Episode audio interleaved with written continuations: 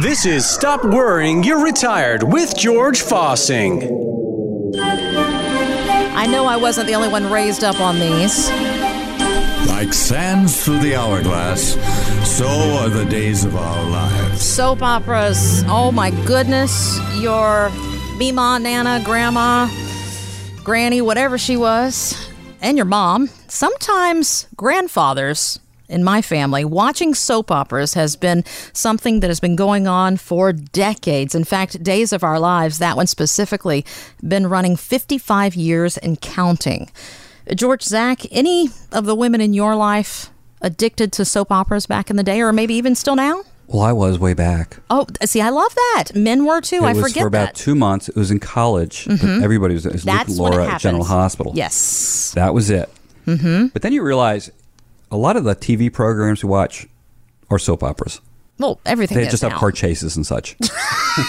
right? I mean, that's you're watching So a Netflix Bloods thing. It's uh, basically- Game of Thrones. I gotcha, is yeah. Days of Our Lives with Dragons. Yeah, I mean, Blue Bloods is Days of Our Lives with uh, Mhm. Tom Selleck. I understand. and in any category in life, some things are going to stand the test of time, while others will fall by the wayside. So, what are some common financial beliefs that haven't held up very well? Well, just not financial, just beliefs. Uh, the big one, especially you guys out there, listen up. I'm only going to live so many years. Mm. Oh, I'm not going to be around that long. And we have a tendency that, especially the, the men, well, this and this. Now, there's a certain amount of truth that you know yourself. I mean, if we're dealing with some health issues, you probably know. But most people say, well, my dad passed away young or this and that. So you kind of discount where people are today. Like my dad, he was a smoker and he died of lung cancer. Mhm. And, well, we don't smoke. Well, that helps, plus medical technology, et cetera, et cetera, right? Mhm. So what if you are around? You don't you don't pass away at 75 and all of a sudden you're 87. And believe me, it happens. There are a lot of people out there I talk to. I've had clients for over 20 years sitting down there like, George, man, I had no idea. I, no way I would put money in that I'd be around this long. Mm. It's not a bad thing. If you've got a good quality of life, right? Mean Being older is not a good thing. You know, just got to kind of address it. The big thing is planning for that. Say, well, what if? You don't want to be living long a penalty financially. Say, let's take care of that. Let's address it and say, okay, here's what happens without fear of outliving money. That's the big one. Another one is a lower tax bracket. Mm. That Zach and I were just talking about that part of the program. Yeah. So all those years you were socking away in that 401k, you didn't have to take the income then. You got a partner, the government, and he says, oh, well, when you take this out in retirement, it's going to be realized as income. You have to pay Mm. tax on that money. Well, not to mention every day's Saturday.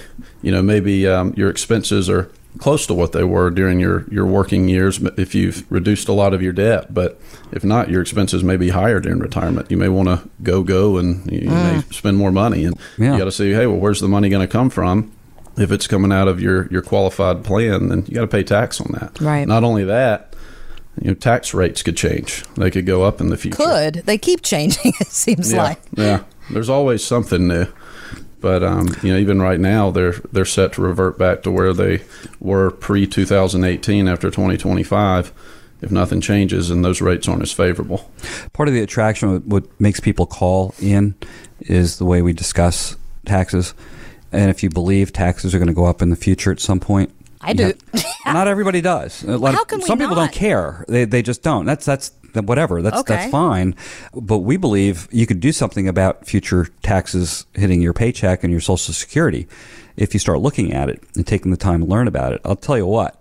If you roll up your sleeves for a few years, get to know what you can do, Mhm. possibly, you will put yourself in a remarkable situation down the road as far as being uh, have a have a uh, force field of the tax man hitting you with proper planning. I just can't. It's boring. It's not fun to talk about on the radio. People driving going snoozing off. uh, but it really comes down to this: it's more money in your pocket. You don't worry about it. You're going to look really smart down the road when taxes go up, and say, "Yeah, we decided to do something about that five years ago." You're talking to your friends, and going like, "Why? You know, I wish I did that." Mhm. So I think that's it's worthwhile taking for a look most at. most people that we work with, that is an opportunity. Yeah. Mhm. And, and the other one is uh, the four percent rule. Oh, Some that's people that call the five percent. where you can draw that amount a year to live off of from your nest egg. Yeah, I mean, basically, this is what people look at. You get your 401k, uh, maybe convert it to an IRA. There you go. A lot of folks don't have pensions anymore. They're going by the wayside, Mm-hmm. Right? What are you going to do? You're going to have Social Security as your primary source of income? Ugh, that's not a good idea. Plus what? Yeah.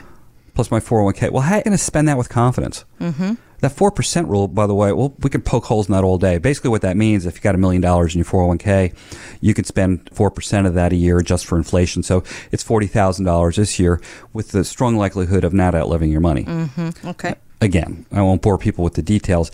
Be very cautious with that. The lower the amount you have, the less margin of error you have. Also, it's not efficient.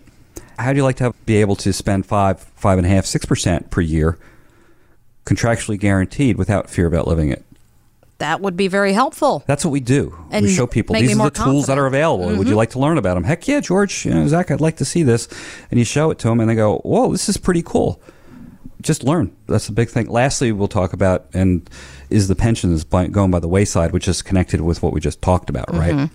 When I started doing this, probably 70, 80 percent of folks had pensions that are going back 25 years. Now it's flipped completely upside down hmm. where these people work for the same company and the guy who's getting ready to retire has the pension. You got five years to go and you don't have a pension, same company because they changed what's going on.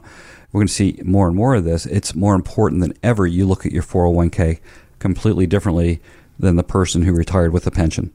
Find out more at northstar65.com. Advisory services offered through Delta Investment Management LLC, an SEC registered investment advisor. Investing involves risk, including risk of loss. Any comments regarding safe and secure investments and guaranteed income streams refer only to fixed insurance products. They do not refer in any way to securities or investment advisory products. Fixed insurance and annuity product guarantees are subject to the claims paying ability of the issuing company and are not offered through Delta Investment Management.